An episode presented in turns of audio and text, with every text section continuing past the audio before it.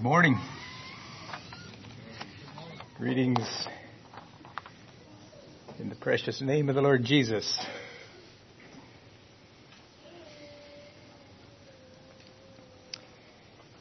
I am I'm thankful to be here today. Share this uh, time together in the presence of the Lord.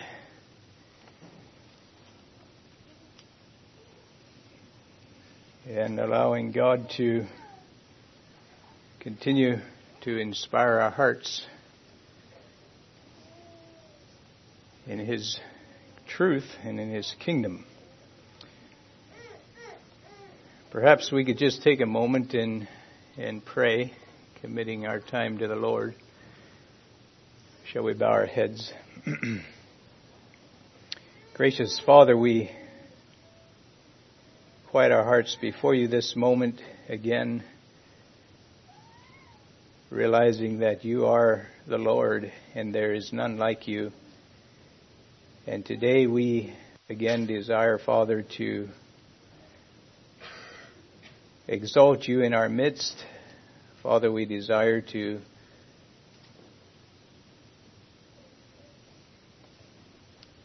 honor you above all else here today we desire, Father, to understand you as you desire to be understood by us as your creation. Today, Father, as we again open the scriptures, we ask that the Holy Spirit would indeed give us understanding. Each of our hearts here this morning, Father, that uh, that we would understand truth just the way you desire it, Lord. And uh, we ask for that here today. Guide my thoughts, guide my words. May I, may I only speak those things which are inspired by your Spirit, by your word. And Father, you who understand where each of us are in life's journey Today we pray that again that the Spirit of God would minister to each heart. Meet us right where we're at, Father, and move us along in the pathway of life, in the pathway of faith, in the pathway of courage. Move us along, Lord. We commit this time to you, Father, in the precious name of Jesus. Amen. All right. This morning, I uh,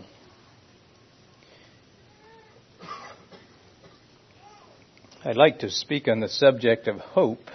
The uh, some time ago, I had mentioned the gospel trio in a devotional, I believe it was, uh, faith, hope, and love, and how they are those three concepts are often or numerous times um, found together in Scripture faith, hope, and love. in fact, there's that verse in 1 Corinthians now abideth faith, hope, and charity. But the greatest of these is charity. Um, and that idea of those three mentioned together in Scripture happens numerous times. In the last message that I shared, I, we did, talked about the subject of faith. Today we're going to talk about the subject of hope. And I realize it's actually somewhat it's somewhat difficult to actually separate them because they are interwoven very much, and yet they are uh, they are a bit distinct, and we would like to try to uh, to to do just that. Try to look at the, at the distinctness of each one.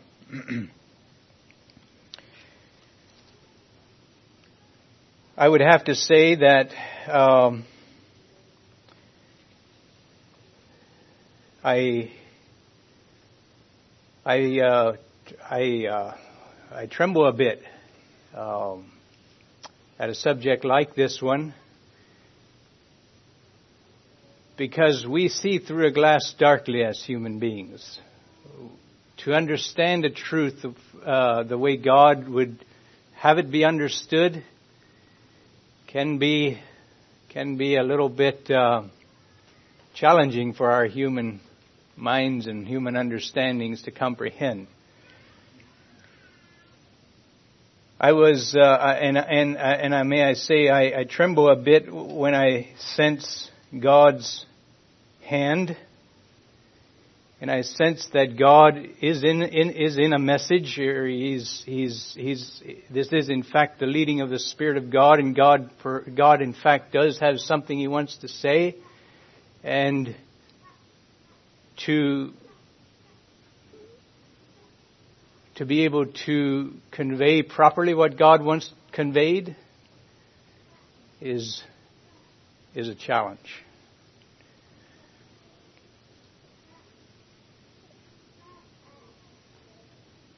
I thought uh, I, I, I considered the message, the hope, subject of hope, and I considered illustrations that would illustrate this subject and but all the illustrations that I was most familiar with, at least from real life, came from our own experiences.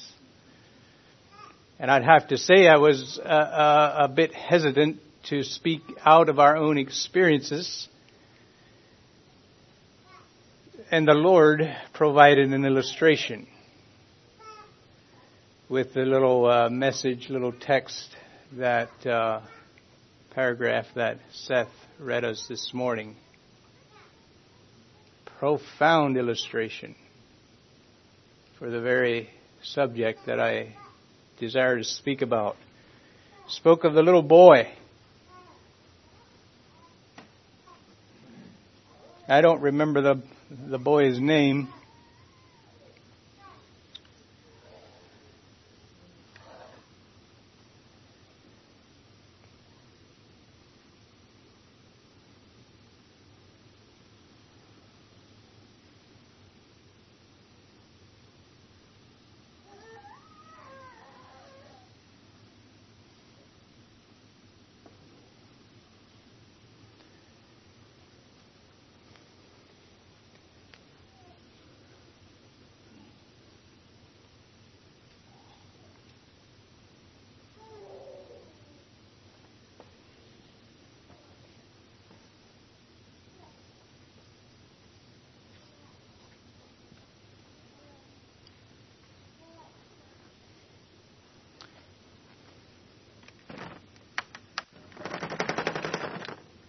Sure if everyone can see that. But uh, we have this illustration of this little boy who has obviously been praying for his daddy, been longing to see his daddy's life changed, and somehow in this little boy's heart and mind. He, uh, there has a faith in God developed to the point where, you know, the present, this little boy, this is where he is presently. Right here. It's now. It's today.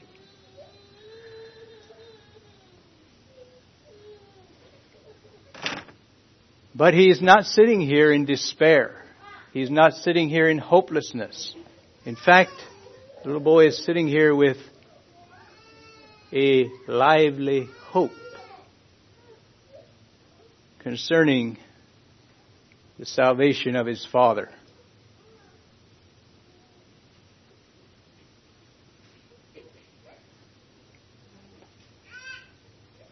But he's here and the pathway ahead until that hope is realized is unknown.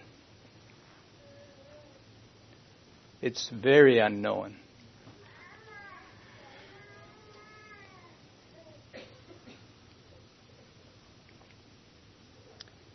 And I would dare to say that every one of us could put ourselves in this box in some area of life.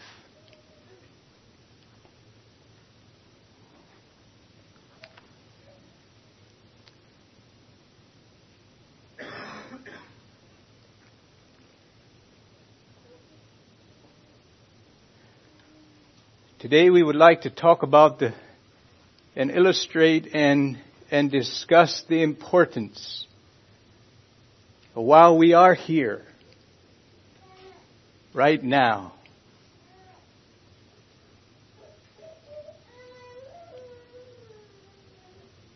and the pathway ahead looks incredibly dark and uncertain.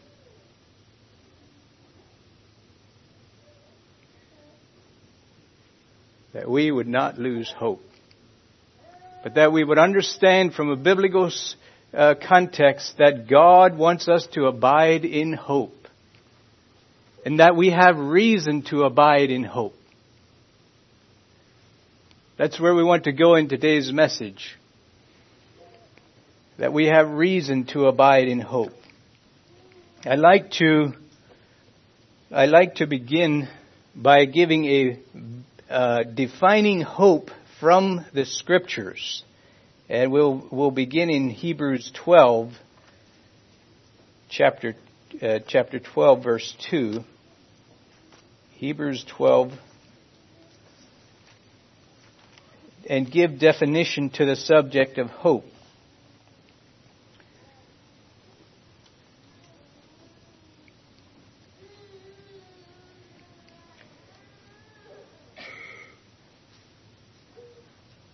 I'll read verse 1 to give us the context. Probably verse 1 to verse 3, perhaps. Looking, uh, wherefore seeing we also are compassed about with so great a cloud of witnesses, let us lay aside every weight and the sin which doth so easily beset us, and let us run with patience the race that is set before us. Looking unto Jesus, the author and finisher of our faith, who, for the joy that was set before him, endured the cross, despising the shame, and is set down on the right hand of the throne of God. For consider him that endured such contradictions of such contradiction of sinners against himself, lest ye be wearied and faint in your minds. now we would like to j- take just a moment and, and recognize that this scripture here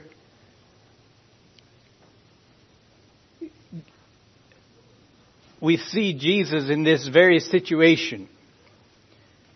Jesus, as, in, in, in, as it's given in this scripture, and we could look at various other scriptures, but there was that point in time in Christ's life as he, as he um, uh, faced the uh,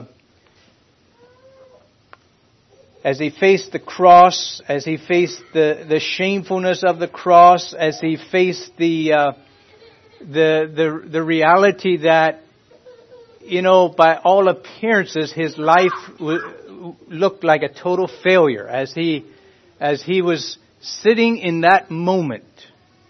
And the cross is right in front of him. And he's going to die. And he's going to suffer. And he's going to uh, be forsaken by all that followed him, and even his father is for a time going to turn his face away from him because he is bearing the sins of humanity. And in that moment, it's an incredibly difficult moment, and we see it if we went if we went to the to the Gospels, we would see it uh, as he was in the garden and travailing over that over that over what was ahead of him. But it tells us here that for the joy that was set before him, he was not without hope. He had, he had a confident hope, a confident expectation that as he walks this pathway, there is a bright, bright future ahead. There is a bright, bright reality that is on the other side of this difficult experience. But at that moment, he was here. He was here. And that's the, uh, that's the definition of hope from a scriptural perspective. In a moment when it seems impossible, uh, when, in, in, a, in, in a life's uh, experiences seeming very difficult, uh, maybe even insurmountable, maybe, uh, um, you know, coming up against a wall and there seems to be no way past it, no way over it. The door just slammed in your face, you might say. You thought God was uh, uh, leading in this particular direction and suddenly the door just closes right in your face. And that has happened to numerous people in life's journey as they sought God and as they endeavored to walk with God. And in the present, suddenly, many uncertainties, many difficulties, many uh, even wise at times. But in that, uh, in that situation, uh, we have the example of our Lord Jesus who, when he faced that, he looked past it and he, uh, he had a confident hope that carried him through, even though at that moment he was facing very difficult uh, pathway ahead. Another biblical example would be that of uh, Abraham, which is a familiar one.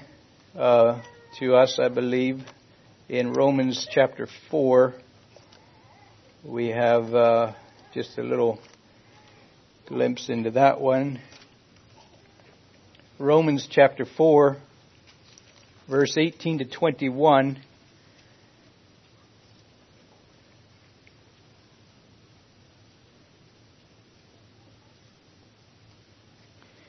I'll, I'll, read verse 17. It's sometimes hard to know where to break in, but uh, verse 17 will begin as it is written, I have made thee a father of many nations. Before him whom he believed, even God, who quickened the dead and calleth those things which be not as though they were, who against hope believed in hope that he might become the father of many nations, according to that which was spoken, so shall thy seed be and being not weak in faith, he considered not his own body now dead when he was about an hundred years old, neither yet the deadness of Sarah's womb. He staggered not at the promise of God through unbelief, but was strong in faith, giving God glory. And being fully persuaded that what he had promised, he was able also to perform. And therefore it was imputed to him for righteousness. And I think I'll just stop there uh, but we have the uh, the example given here, or the, the real life experience given here of Abraham, who God had told him that he would be the father of many nations. That out of his posterity there's going to arise so many as the sand of the sea, so many that they are innumerable. God had told him that, and in just a very quick little uh, uh, search into into some of the time frame of it all, it, it, it, appears that Abraham was about around 75 years old when God first told him that, made him that promise, that he's going to be the father of many nations. His posterity is going to be huge. And that the promise was then again renewed to Abraham when he was 90 years old. So 75 to 90 is 15 years. And in that time, and I don't know what the condition of Abraham and Sarah uh, were at 75 or at 90, but uh, without a doubt, uh, it says here, he considered not his own body now dead when he was about 100 years old, neither yet the deadness of Sarah's womb. So, um, God had made this promise, and I'm not sure uh, at 75 if they would have both been uh, physically able to conceive and bear a child or not, uh, but at a hundred they weren't. Uh, it was past. Um, but Abraham didn't even take that into equation. Abraham was sitting in a spot like this. And all he had was the Word of God. God said he was going to do it. By this time, uh, he realized that I'm past fathering my wife's past uh, bearing, uh, but he didn't even bother putting that in the equation because when God says something, there's reason to hope. And the word hope here, you know, uh, hope as it's used here is, uh, you know, it's not it's not wishful thinking, and it, it's and there there's where we probably find it difficult sometimes to to discern and to know what is in our own experiences what is actually uh, a situation where we can wait with expectation from God, and God is going to sometime move and do something that is, uh, you know, beyond the natural, beyond the normal, beyond the whatever, and what is just wishful thinking on our part, and where we would just wish something could change, or where we could just wish something would happen. Uh, and I, I'm not going to take time to go into all of that, but. Uh, uh, without a doubt, uh, we, we want to focus this morning on the on the the, the idea of uh, of as we go through life's journey, and we are in those in that box that that moment that that we that we have that we realize there is always always hope. God has never there's never a situation in life where we can, uh, and, and, we may look at scripture later on some of this, but there's never a, script, a situation in life where it's just hopeless. There is no such a thing with God as hopeless. Well, maybe I shouldn't say that. God deemed the first world hopeless aside of Noah. So I got to be careful what we say. Uh, but I think you understand what I'm saying. In your, in our situations in life, uh, we're in a bad place if we begin to chalk uh, things up as hopeless and that we simply park in that gutter. so anyhow, uh, at a hundred years old, Abraham and Sarah had a son, and uh, and we know today, we look back and the descendants of Abraham are indeed innumerable. Uh, God did fulfill that promise, and, and Abraham is an example of hope to us in the middle of hopeless, uh, naturally speaking, would have been practically hopeless. Just a couple of verses here. Lamentations 3:26 says it is good that a man should both hope and quietly wait for the salvation of the Lord. And that gives us again uh, the picture. You know, we're here now. We don't know the journey ahead, um, but there is always hope. There is always uh, uh, with God in the in the equation, there is always hope. There is always something bright to look forward to. Um, there's always an answer somewhere around in life's journey. We just don't know where, we don't know when, and we don't know what. But there is always hope. And uh, like this uh, verse says that uh, to uh, hope and to quietly wait for the salvation of the Lord. Psalm 31 verse 24 says, Be of good courage, and he shall strengthen your heart, all ye that hope in the Lord. And there would be many, many other verses that we could look at regarding hope. Like to first, uh, uh, like to talk a bit about the, uh, the kind of the overarching hope that we have, and that is the hope of eternal life. Um, and just look at the scriptures a little bit on that on that uh, level. In 1 John 2 verse 17, the apostle John says this. He says, And the world passeth away, and the lust thereof, but he that doeth the will of God abideth forever. So we're living in this, in this world, this present world, um, and there's probably times when it seems fairly comfortable here and fairly pleasant and fairly good and life is good and you know it it is a bit that way, maybe. We're sheltered uh, from a lot of the evil. We're we're uh, in in many ways, but as he says here, that the world passes away in the lust thereof, and and the uh, uh, that context there in First John is a context where uh, all that is in the world is lust of the flesh, lust of the eyes, and the pride of life, and that those things are going to pass away. And what we're seeing here is going to pass away. And so as we live in this world, uh, Jesus made this uh, statement to his disciples. He says, "In the world you shall have tribulation." Kind of telling us to expect it. We're, we're to expect difficulties in this world. We're living in an arrangement that's going to come to an end. It's not going to last forever.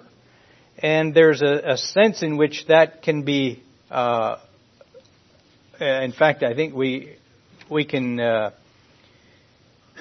we can be glad it won't last forever. Because we know uh, we see how uh, rapidly our society is moving in a godlessness. Um, where would it go if it were just left go forever? You know, God looked at the uh, first world, as it says it there in the scripture, and decided that it was beyond redemption, and He pulled a few out and and destroyed the rest. And uh, you know, this old world,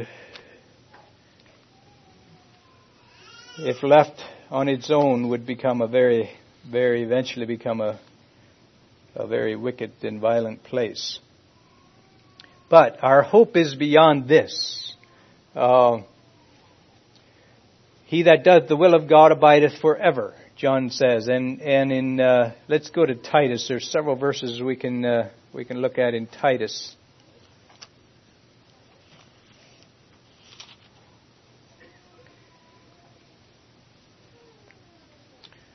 Chapter 1 verse 2 in hope of eternal life which God that cannot lie promised before the world began. There we have a uh, the word hope and uh, in the scriptural context in hope of eternal life uh, it doesn't need to be just wishful thinking. It can be a confident expectation for for the child of God for the one who is walking with the Lord. Uh, a confident expectation that when I pass from this life, there's something to look forward to, something much better, something much brighter, something much more beautiful. Uh, Titus 2:13 looking for that blessed hope and the glorious appearing of the great God and our Savior Jesus Christ. So we we're looking uh, we're we're expecting something, and we are expecting our Lord Jesus at some point to return. And then in chapter three, verse seven, that being justified by His grace, we should be made heirs according to the hope of eternal life. So there's uh, in this in this uh, this concept of uh, being here now in this present world, and realizing that we won't be here forever, and realizing that this is not a, uh, a, not a it's not a this world's not my home. You know, it's it's the, the pathway or the, uh, the, the experience in this life is not without its pains and toils, but to, to, to we have a hope in, in eternity. We have a hope, uh, a confident expectation of a much better world to come. And uh, that uh, we are we are far from hopeless. First Thessalonians five eight speaks about the hope of salvation. And it speaks of it as a helmet. So again, we are in this present experience, and while we are in this present experience, the hope of salvation is, defi- is described to us as a helmet, as a protection, as something to be there in our hearts and in our experience that gives us courage in the moment. Even though the moment is difficult, even though the moment might be uncertain, even though the moment was not what we were expecting or planning for or wishing for. Even in that moment, the hope of salvation is intended to be a protection, a blessing, an encouragement, that which lifts up our hearts, that which gives us fresh courage to go on, knowing that this is only temporary and that there is something much better in the future. so the hope of salvation is described as a helmet, something to be of a protection to us. And interestingly enough, a helmet is up here on the head, protecting the brain, you know. Isn't that where the battles often take place? you know, you find yourself in a dilemma that you weren't expecting and and uh, where does the battle start? Up here in the mind, you know. Hope of salvation is a helmet. Let's turn to Hebrews, just a few pages further. Hebrews chapter 6.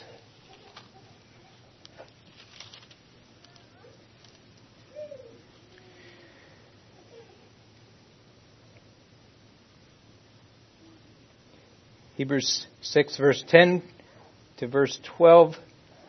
For God is not unrighteous to forget your work and labor of love which ye have shown toward his name, in that ye have ministered to the saints and do minister. And we desire that every one of you do show the same diligence to the full assurance of hope unto the end. That ye be not slothful, but followers of them who through faith and patience inherited the promises. And so again, it's that same picture, you know, the full assurance of hope unto the end. Something at the end of the journey that uh, uh, we can wait with expectation. We can we can have assurance of uh, of that better end. but he does warn us to not be slothful. Uh, but to be followers of those who through faith and patience inherited that promise and, and, and realized it. If we go down to verse 18 of the same chapter, chapter 6, that by two immutable things in which it, it, it was impossible for God to lie, we might have a strong consolation who have fled for refuge, lay hope, lay hold upon the hope set before us.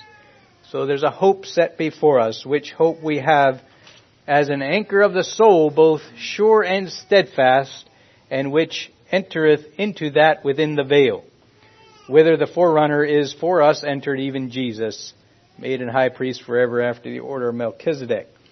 And so we have a hope uh, set before us, and it's an it's a, an anchor for the soul. It's it's intended to be an anchor for the soul. It's uh, uh, it's not nothing to be ashamed about. The fact that the hope of heaven is what uh, part of what, at least uh, a portion of what motivates us on, that gives us courage, gives us uh, a smile on our face when we would be tempted to be frowning or be disheartened. Um, the hope of heaven, the hope beyond this life, the hope of better things to come.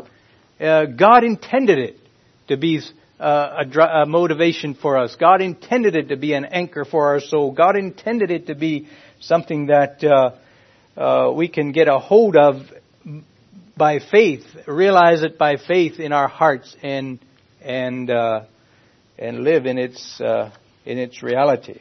That hope, live in its reality until the hope is realized, and we are there in actuality. There's uh, First Peter has. Uh, I'm afraid I'll take a little more time on this point. I should, but anyhow, First Peter one.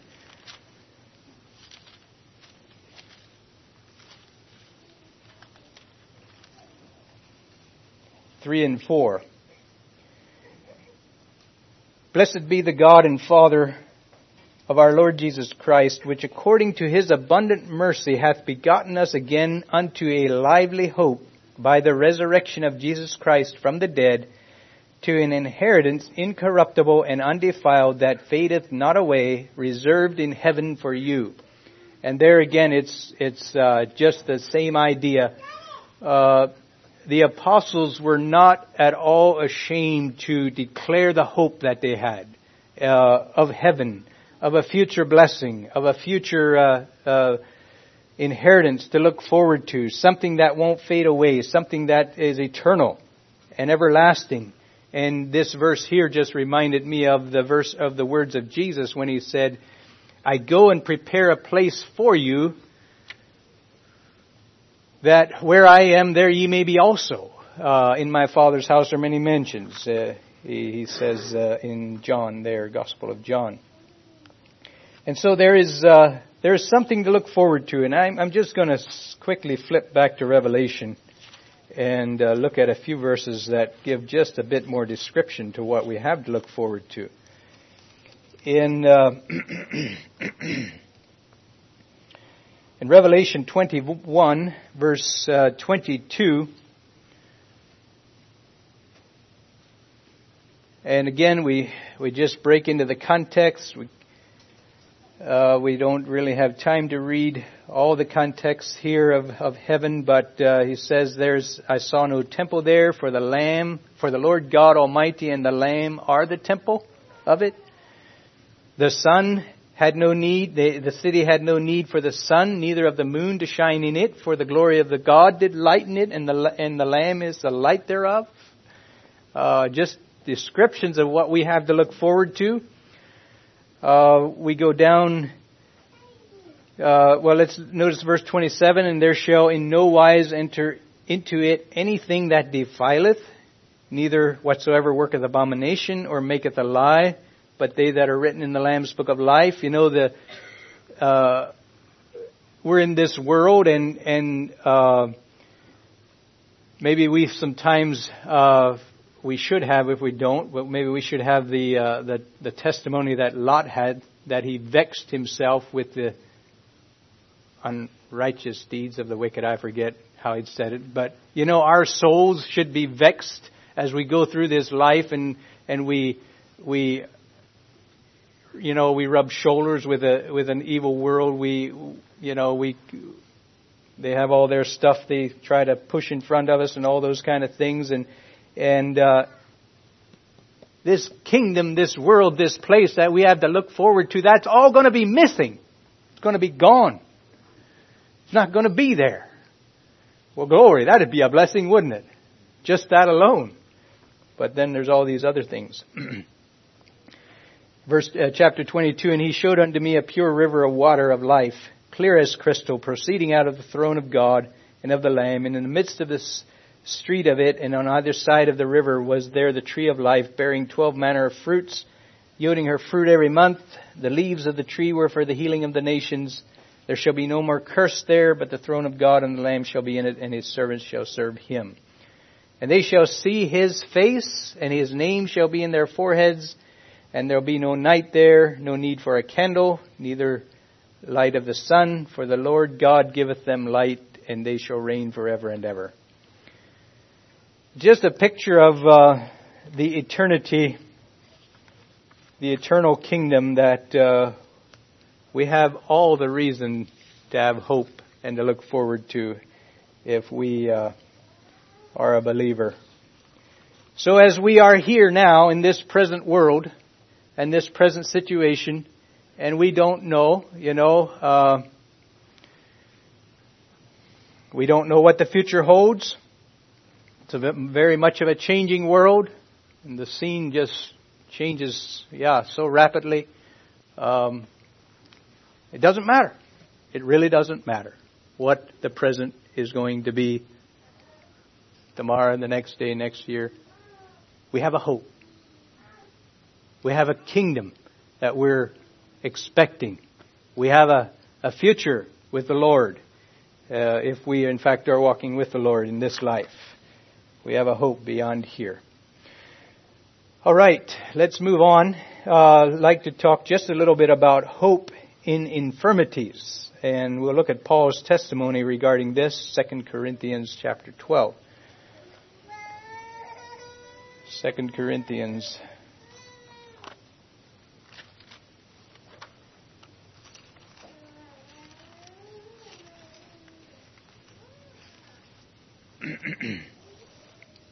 Hope in infirmities.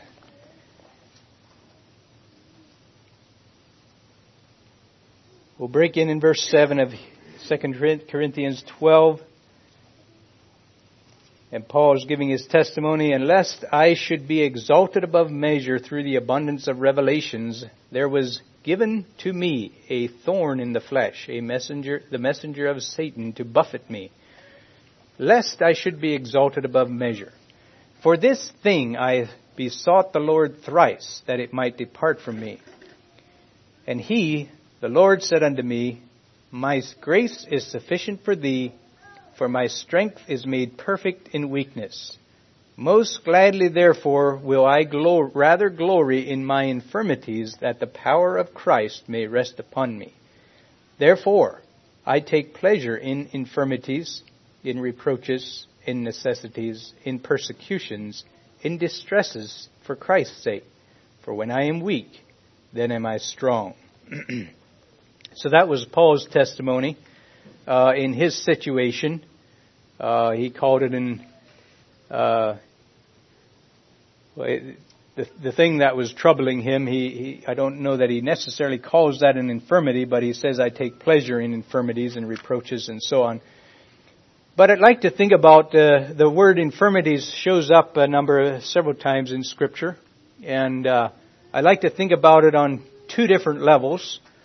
Uh, first of all, uh, well, let, let, let, me give first the definition of the word infirmities. It's it's simply it's uh, want of strength. Uh, you're lacking strength. You're lacking capacity. You're lacking what you need. You're lacking health. You're lacking vitality. Uh, it's uh, weakness. It's uh, yeah, it could be a, a, physical affliction. It could be many things. So infirmity is the idea of lacking strength, not having what is needed for the moment, not having what is needed, uh, you know. Uh, and I like to think about it in in two different aspects, and one of it being physically, our body, you know, lacking strength, and then secondly, our soul, you know. Uh, you know, perhaps uh, a, a, sense of uh, lacking in understanding God and His truths and His concepts and His purposes and His plans. Sensing a lack of, of uh, sufficiency there.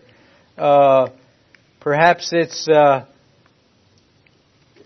sensing a lack of, of uh, of being useful to the Lord and and ha- making a positive contribution to the kingdom and to the work and all those kind of things. Uh, maybe it's a, a, sensing a lack of strength and grace to to overcome temptations and to live a victorious life and to to be able to uh, thwart off the arrows of the devil, the enemy, as he throws them at us and tries to trip us up. Uh, maybe it's a, a, sense of of of uh, a lack of strength and energy uh, and courage for the the the difficulties of life uh, that happen to come our way. You know, uh, just whatever life meted out to you, and there's a sense of weakness and and need in in those various areas.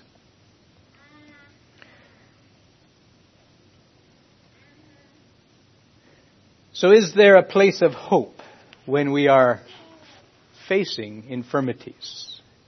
When we are feeling weak and lacking strength? Is there a place of hope? Or are we, is there such a thing as hopelessness? Is there such a thing as life situations being hopeless?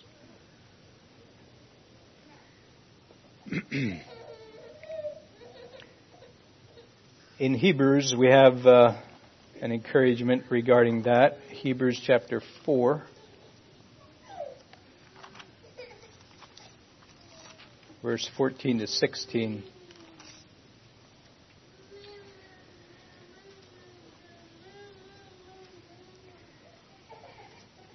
Verse 14 of Hebrews chapter 4 Seeing then that we have a great high priest that is passed into the heavens, Jesus, the Son of God, let us hold fast our profession. And uh, maybe we could say, let us hold fast our hope, our profession. Our profession is a profession of hope. Our profession is a profession of expectation of good. Uh, in, in, in, as we walk with God. Hold fast our profession, for we have not an high priest which cannot be touched uh,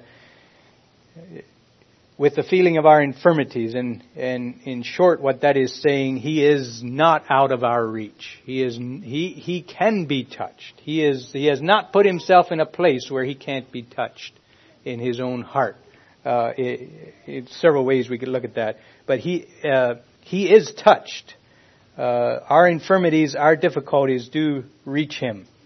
But was in all points tempted like as we are, and yet without sin.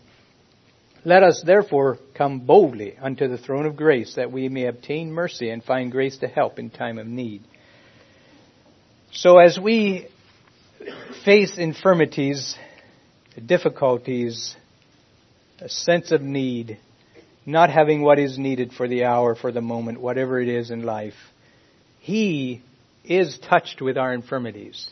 He was in all points tempted like as we are. He walked the pathway before us. And He invites us to come, as it says here boldly, to come. And I believe that boldly, that doesn't mean arrogantly, but it means to come without shame. To come without hesitation.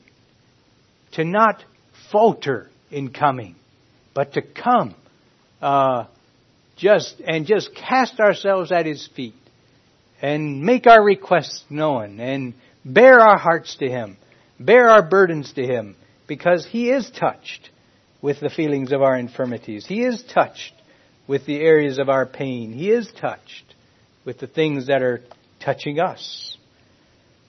And there will be things like that in life that are touching us, that are painful, that are difficult, that are uncertain, that we can come.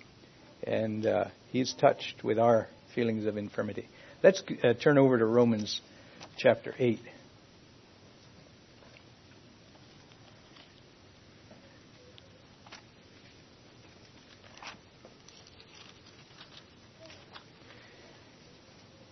In Romans 8, verse 18,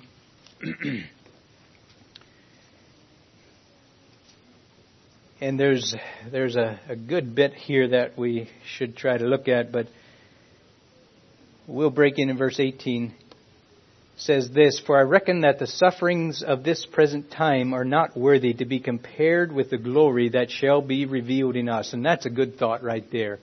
As we are facing infirmities, as we are facing difficulties, as we are facing uh, uh, unexpected in our lives, as we are facing situations that we're helpless to change. This verse speaks to us very much, for I reckon that the sufferings of this present time, the here and the now, when you put them in equation or put them on the scale with the future, the, the thing just tips way off. The other, the sufferings just end up being small compared to the glory on the other side of the trial. And then he goes on here, for the earnest expectation of the creature waiteth for the manifestation of the sons of God. The creature was made subject to vanity, not willingly, but by reason of him who hath subjected the same in hope. Because the creature itself also should, shall be delivered from the bondage of corruption into the glorious liberty of the children of light. For we know that the whole creation groaneth and travaileth together in pain until now. And I don't, uh, I don't claim to understand exactly what he's all saying there. Uh, he talks about creatures and and the whole creation groaning and travailing, and and I guess we would have to say that uh, this curse of sin affects everything. Affects even the you know the the animals and all those kind of things, and the and the entire creation is groaning and travailing to be delivered. And now, and not only they, but ourselves also, in verse 23, which have the first fruits of the Spirit, even we ourselves groan within ourselves, waiting for the adoption to wit, the redemption of the body. For we are saved by hope. But hope that is seen is not hope, for what a man seeth, why doth he yet hope for? But if we hope for that we see not, then do we with patience wait for it. now just stop there and make a few comments. Again, the subject of hope is very much in these verses, and the idea that, uh, you know, if we would actually, you know, uh, let's use the little boy again in the illustration of the salvation of his father. He is sitting in a posture of hope, confident expectation, but the moment his father is converted, the hope is realized and it's done. He's no longer sitting in hope. Because it's realized. It's reality.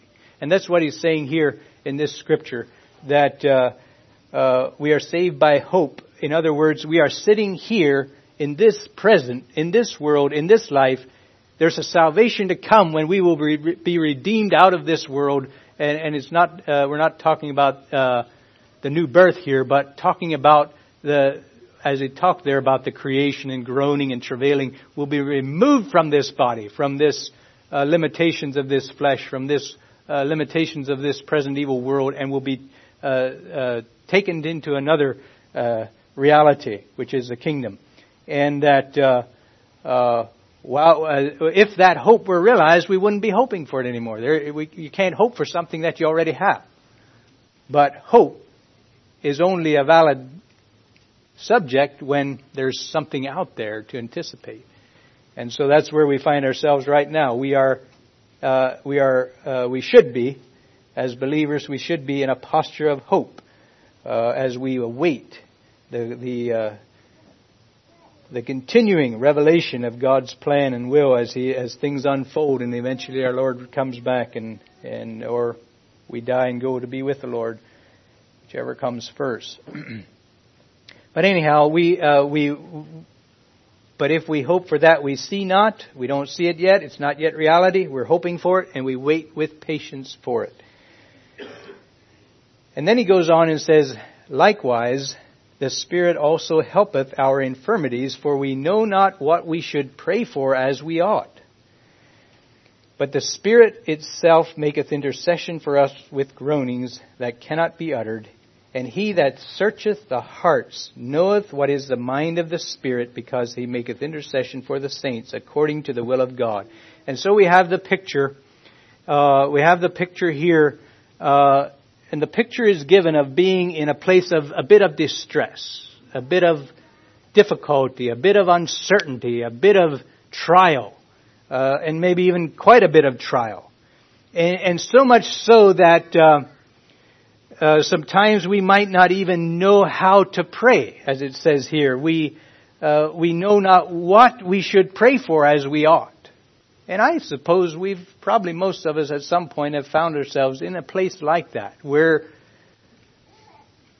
you were experiencing something of such a depth that you didn't even know how to pray. You didn't even know quite how to utter what was going on in your heart and experience. And at a time like that, it really doesn't matter. Because the Spirit of God understands and interprets those groanings, those tears, those travails before God. And it doesn't matter if you don't know how to say it. It doesn't matter if you don't know how to express it. The Spirit of God is right there to interpret it and to take it to God. As we, as we find ourselves in these situations in the reality of life, while we are waiting with a confident expectation, but for right now, there is a difficulty that we have to find our way through and the Spirit of God gives us uh, gives us the uh, is our interpreter to God as we as we endeavor to express our hearts. And let's include the next verse. And we know that all things work together for good to them that love God, to them who are the called according to His purpose. In that very same context, we have this verse that we often pull out and use, uh, and it's okay. But think about it again. Think about being in this present, in today, in that difficulty, in that uncertainty, in that uh, infirmity, that sickness, that death in the family, that uh, uh, sudden uh, diagnosis that the doctor gave, that storm that took out the the the, the barn or the house or the that that you know that accident that you had. You know, you could put a you could put a whole host of things in there. Uh, that uh, that difficult situation that you're facing at work uh, with that coworker, or or you know, you could just you could put anything in there you want, and it's a difficulty. It's real to you. First of all, know this that your uh, your Jesus can be touched with the feelings of your infirmities. He is touched with your infirmities, so He's right here with you as you are in that difficult situation. Know that. Be assured of that. Um, and as you find yourself there, be assured that even if you um, find yourself in a place where you hardly even know how to pray about it, the Spirit of God will interpret your groanings to God. And then, can we be assured of this? That all things do work together for good to those who love God, who are called according to His purpose.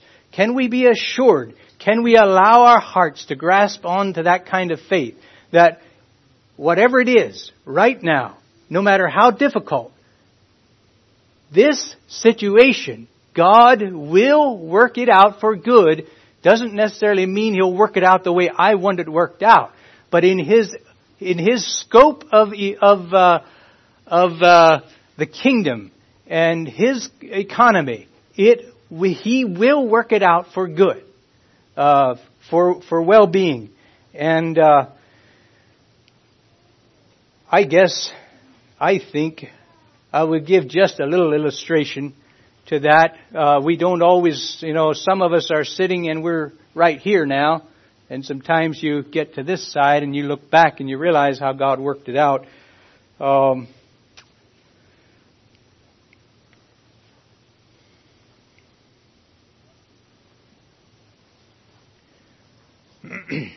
perhaps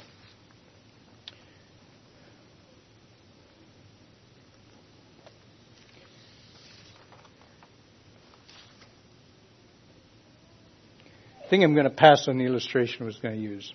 I said in the beginning I wasn't going to use personal illustrations. For a moment I thought I might. All right, uh, but uh, to be assured that as we find ourselves in those situations, that God can, and you know, if we if we uh, if we have that kind of expectation, if we have that kind of, a, if we can look at that verse at face value, we can have hope. We can have hope in you know, in really any situation. And, and I must say, I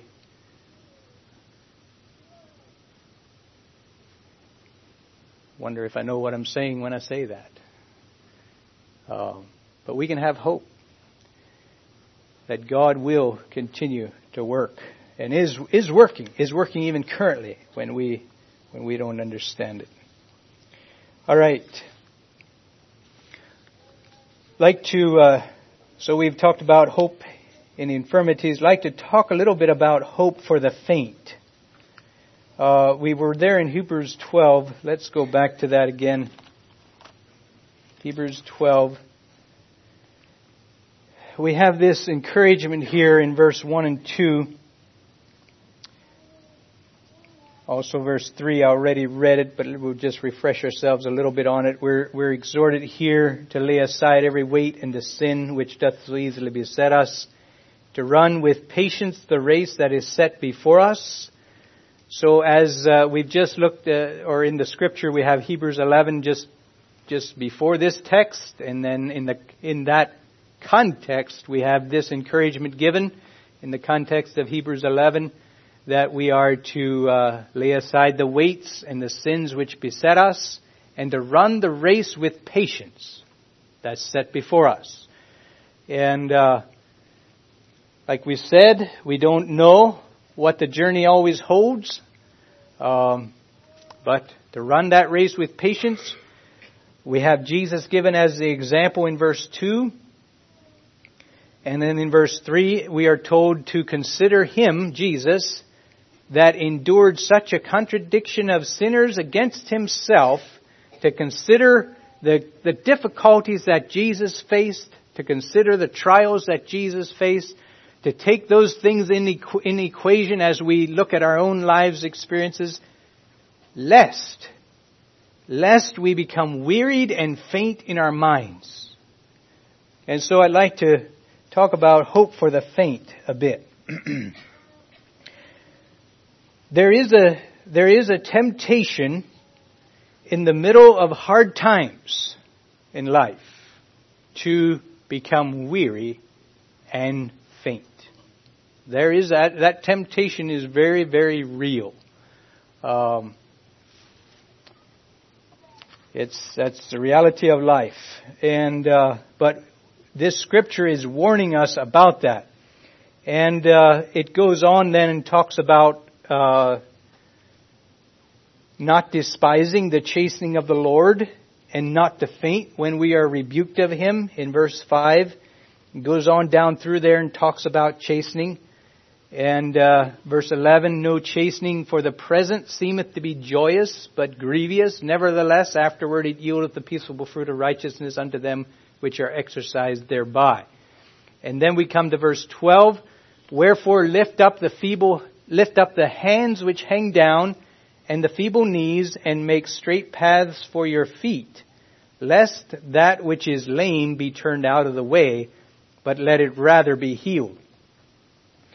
And so we have all those encouragements about uh, becoming faint, our hands hanging down, becoming weak in our knees, uh, just becoming lame, you know, and it's it's it's a picture of our spiritual condition, you know, becoming just faltering and and barely being able to keep going and and and whatever's in front of us or whatever we find ourselves in the middle of, we, we, we, we maybe it feels like the water is over our heads and we can hardly keep our head above the water anymore to get, get oxygen, you know, those kind of things. That's the picture that this gives us. Uh, gives us a picture of, of difficulties and, and so forth. And he encourages us here that uh, uh, let it rather be healed uh, in other words, if if we're in, in in if the present, where we find ourselves at the moment, or next week, the present, whatever you find yourself in then, if you find yourself in a place where your your uh, your spiritual life is what is described here, uh, your uh, your hands are hanging down, you're giving up, you're you feel like there's no reason to press on.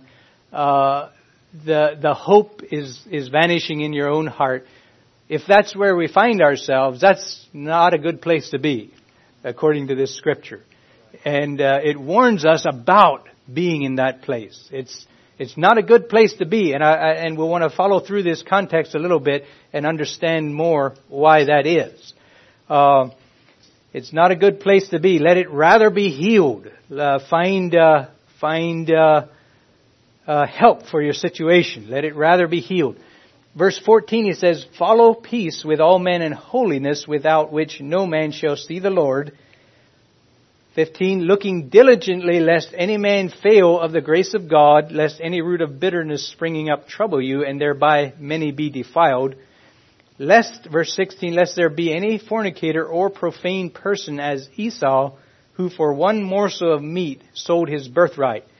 For ye know how that afterward, when he would have inherited the blessing, he was rejected, for he found no place of repentance, though he sought it carefully with tears.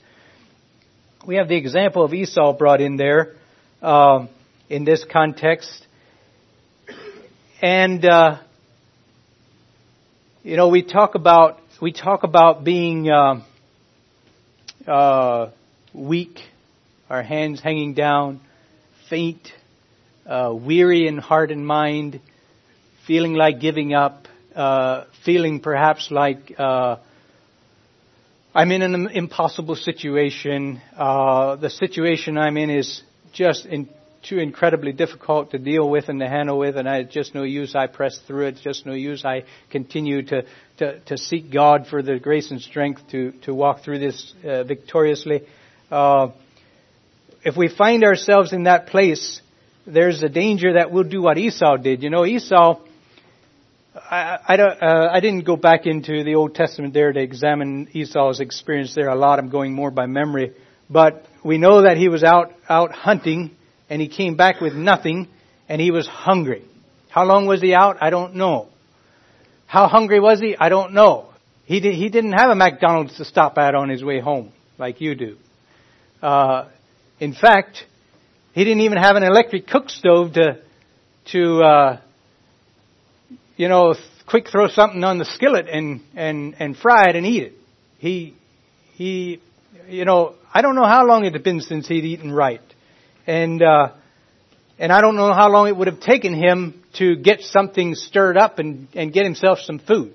We don't know those things. I don't know what his uh, situations were. But it's possible that, uh, it's possible that he was actually really hungry. It's possible that he was actually really, really hungry and hadn't eaten in a while. And in that moment of time, in his present experience, there was few things that were more uh, uh, that were more on his mind than something to eat, and and these hunger pangs perhaps, and this faintness that was uh, settling in on his body because he hadn't eaten in a while, and in that moment, in a desire to escape those hunger pangs, in that moment, in a desire to escape the the uh, the faintness of his of his body and all that, he was willing he was willing to give his birthright as a trade-off so that he could escape that, those hunger pangs and whatever, whatever was all going on there. And that's the situation that we are warned about in our spiritual lives. If we are, if we are finding ourselves in a place where our hands are hanging down and our knees are faint, uh, weak, and we're we're stumbling, and we're hard, we hardly can keep our head above the water, and it seems like it's hardly worth it. And uh, it seems like there's no hope for my situation, and it seems like this situation that the Lord has allowed in my life is impossible, and and uh, and it's just you know there's a danger that when we're in a place like that, and you know life situations are um, you know there are a multitude of variations, and uh, but there's a danger when we're in a place like that that we might at that moment, we finally decide to trade off the pain and whatever is involved in our situation and uh, uh, for a, for some quick uh, some in some quick rash move we make a we, we try to escape the pain only to discover later that it was a totally bad move. It was a totally uh, we we we created ourselves a situation that we wish we'd have never created but how do you go back? How do you retract your, retrace your steps? And that's the danger in when we are in a situation where we are, uh, you know, faint in mind and weak in heart and and uh, I I guess I would have to say that this has probably happened multiple times uh, in people's lives. Uh, when, and particularly, I'm going to say I've noticed it in situations where um, church difficulties existed, and and and the the uh, the situations become so painful that people just they want out of it, they want away from it, and they make a move. They make a quick move. They make a rash move, and unfortunately, many times those moves are moves that result in uh,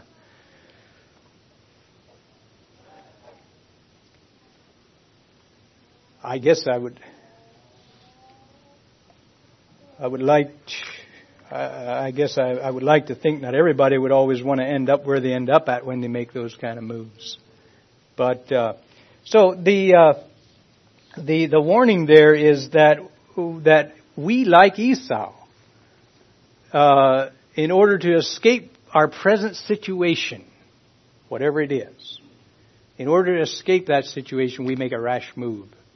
And we esteem something lightly. something that, you know, uh, could have been years of God's working in our lives. Uh, you know, I think of people, uh, uh, the, the examples are as various as the, as they come, but you know, I, I think of people, particularly at the moment, I'm thinking of people who've come from uh, uh, sometimes really worldly situations, have come into uh, a more conservative or even an Anabaptist expression of faith. And uh, in the beginning stages, those things are lovely and beautiful and glorious and grand. And some years into it, the realization is that these people are normal people. These people have faults. These people have failures. These people don't do everything right. And in a moment's time, people uh, times become disheartened, become the hands begin to hang down, become weak in the knees. They they make a rash move. They they they despise all those things that God was teaching them in years, and go right back uh, the pathway they came from. And that perhaps that illustration isn't really um, pertinent to any of us here. I don't know, but perhaps it's more on the level of our own personal lives, where uh, as we walk with God, as we uh, as we walk in the journey, and uh, and the difficulties that come our way, and the temptation to uh, to want a quick escape to want an easy out, and like Esau, to, to throw something, to disregard something important just for the sake of getting, uh, getting, uh, you know, getting some food, you know, getting something to stop these hunger pangs, getting some, some respite from the, what I'm feeling at the moment. so that's the encouragement there for the faint to be, uh, to not be rash, to not be uh, make a move that later is regretted, but to uh, to continue or to find uh, to find hope in our situations. And I'd like to. I, we we don't have a lot of time to examine this, but I'd like to just take a few moments yet and. Uh, so let's just consider our, our present situation I don't know what yours is, you don't know what mine is, but we all find ourselves in some journey. And whatever that situation is, the first step is to search for appropriate responses to the present circumstances. Search, uh, let's see, I think there's a scripture I wanted to look at here. See if I have that.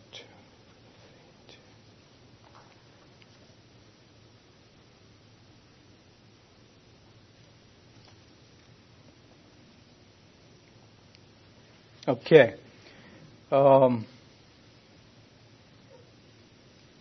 not sure if this is the one not here that I was wanting here in Hebrews or not, but uh, it talks about uh, uh, let it uh, let it n- not be turned out of the way, but let it rather be healed. Um, I don't think that is quite the context, but the idea is this. I believe I failed to write a verse down here, but first of all, we are in our present circumstances. Secondly, to search for appropriate responses to the present circumstances, and the scripture is full of them. You know, appropriate responses to given situations. And the end result will be fruit to the glory of God. And there was a scripture that indicated that, but I don't have it here. And then I'd like to take our minds just a little bit further. We don't have time to explore each one, but you could put a lot, we could put a lot of different things in here that we haven't put there yet. Uh, you know, we could put our relationship with the Lord in here, which we did talk about that in, in, in some ways. Uh, if it's growing distant, if it's growing cold, if it's, you know, if we are growing lukewarm in our journey with God, you know, that's our present experience. Search for the appropriate responses to that present situation. There are appropriate responses. There are scriptural responses to that kind of a situation. Search for them and respond to it. And the end result will be that you will see fruit to the glory of God. You know, it could be, it could be that you find yourself in a besetting sin. Something that just comes up time and again in your experience. Search the scriptures for appropriate responses. There are responses for that too. There are ways to respond to that and to find solutions and to find answers and to find and to have uh, uh, results of fruit uh, in the end. You know, perhaps there could be uh, a husband and a wife here whose relationship is under stress and under strain and under, uh, you know, whatever, whatever happens in those relationships uh, at times, perhaps. There's scriptural responses to that. Search for them.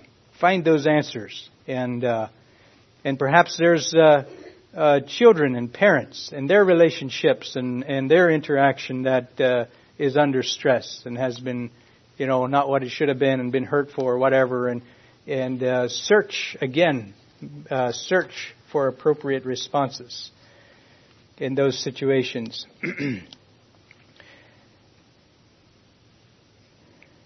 I'd like to uh, conclude now with 1 Peter.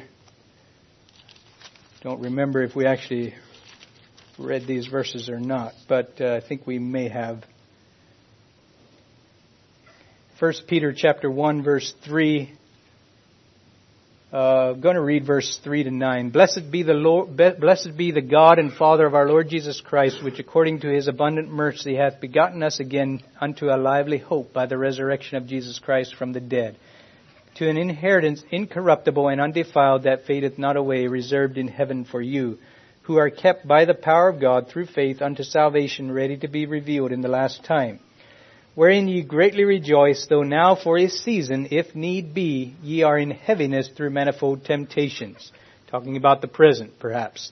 That the trial of your faith, being more precious than of gold that perisheth, though it be tried with fire, might be found unto praise and honor and glory at the appearing of Jesus Christ, whom having not seen, ye love, in whom though now ye see him not, yet believing ye rejoice with joy unspeakable and full of glory receiving the end of your salvation, the end of your faith, even the salvation of your souls. so I'd like to conclude with that scripture. It kind of sums up actually what we've talked about. Um, that um, confident expectation in God, uh, a lively hope that we have, an inheritance that we're looking forward to, even though in the moment perhaps we're facing, uh, like it says here, a trial of our faith. Uh, we're in heaviness through manifold temptations, but realizing that the trial of our faith is more precious than gold, and that uh, in the end, verse 9, receiving the end of your faith, even the salvation of your souls. And that is, that is, without a doubt, I trust that is our expectation and our hope. Uh, the salvation of our souls and uh, being transported into that eternal kingdom.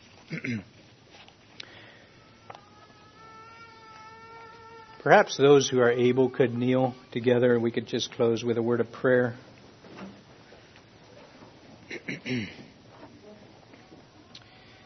Our Father, we bow in your presence here at the close of these thoughts that we've been discussing, and again ask, Father, that you would bless each heart here today, that these uh, things that have been shared might somehow have been a stepping stone in the journey, that uh, courage could rise again in hearts that may have been faint, that uh, your Spirit would have ministered to us according to our needs. Thank you for each one present, and Lord, may you be pleased to continue to uh, nurture us in your kingdom purposes.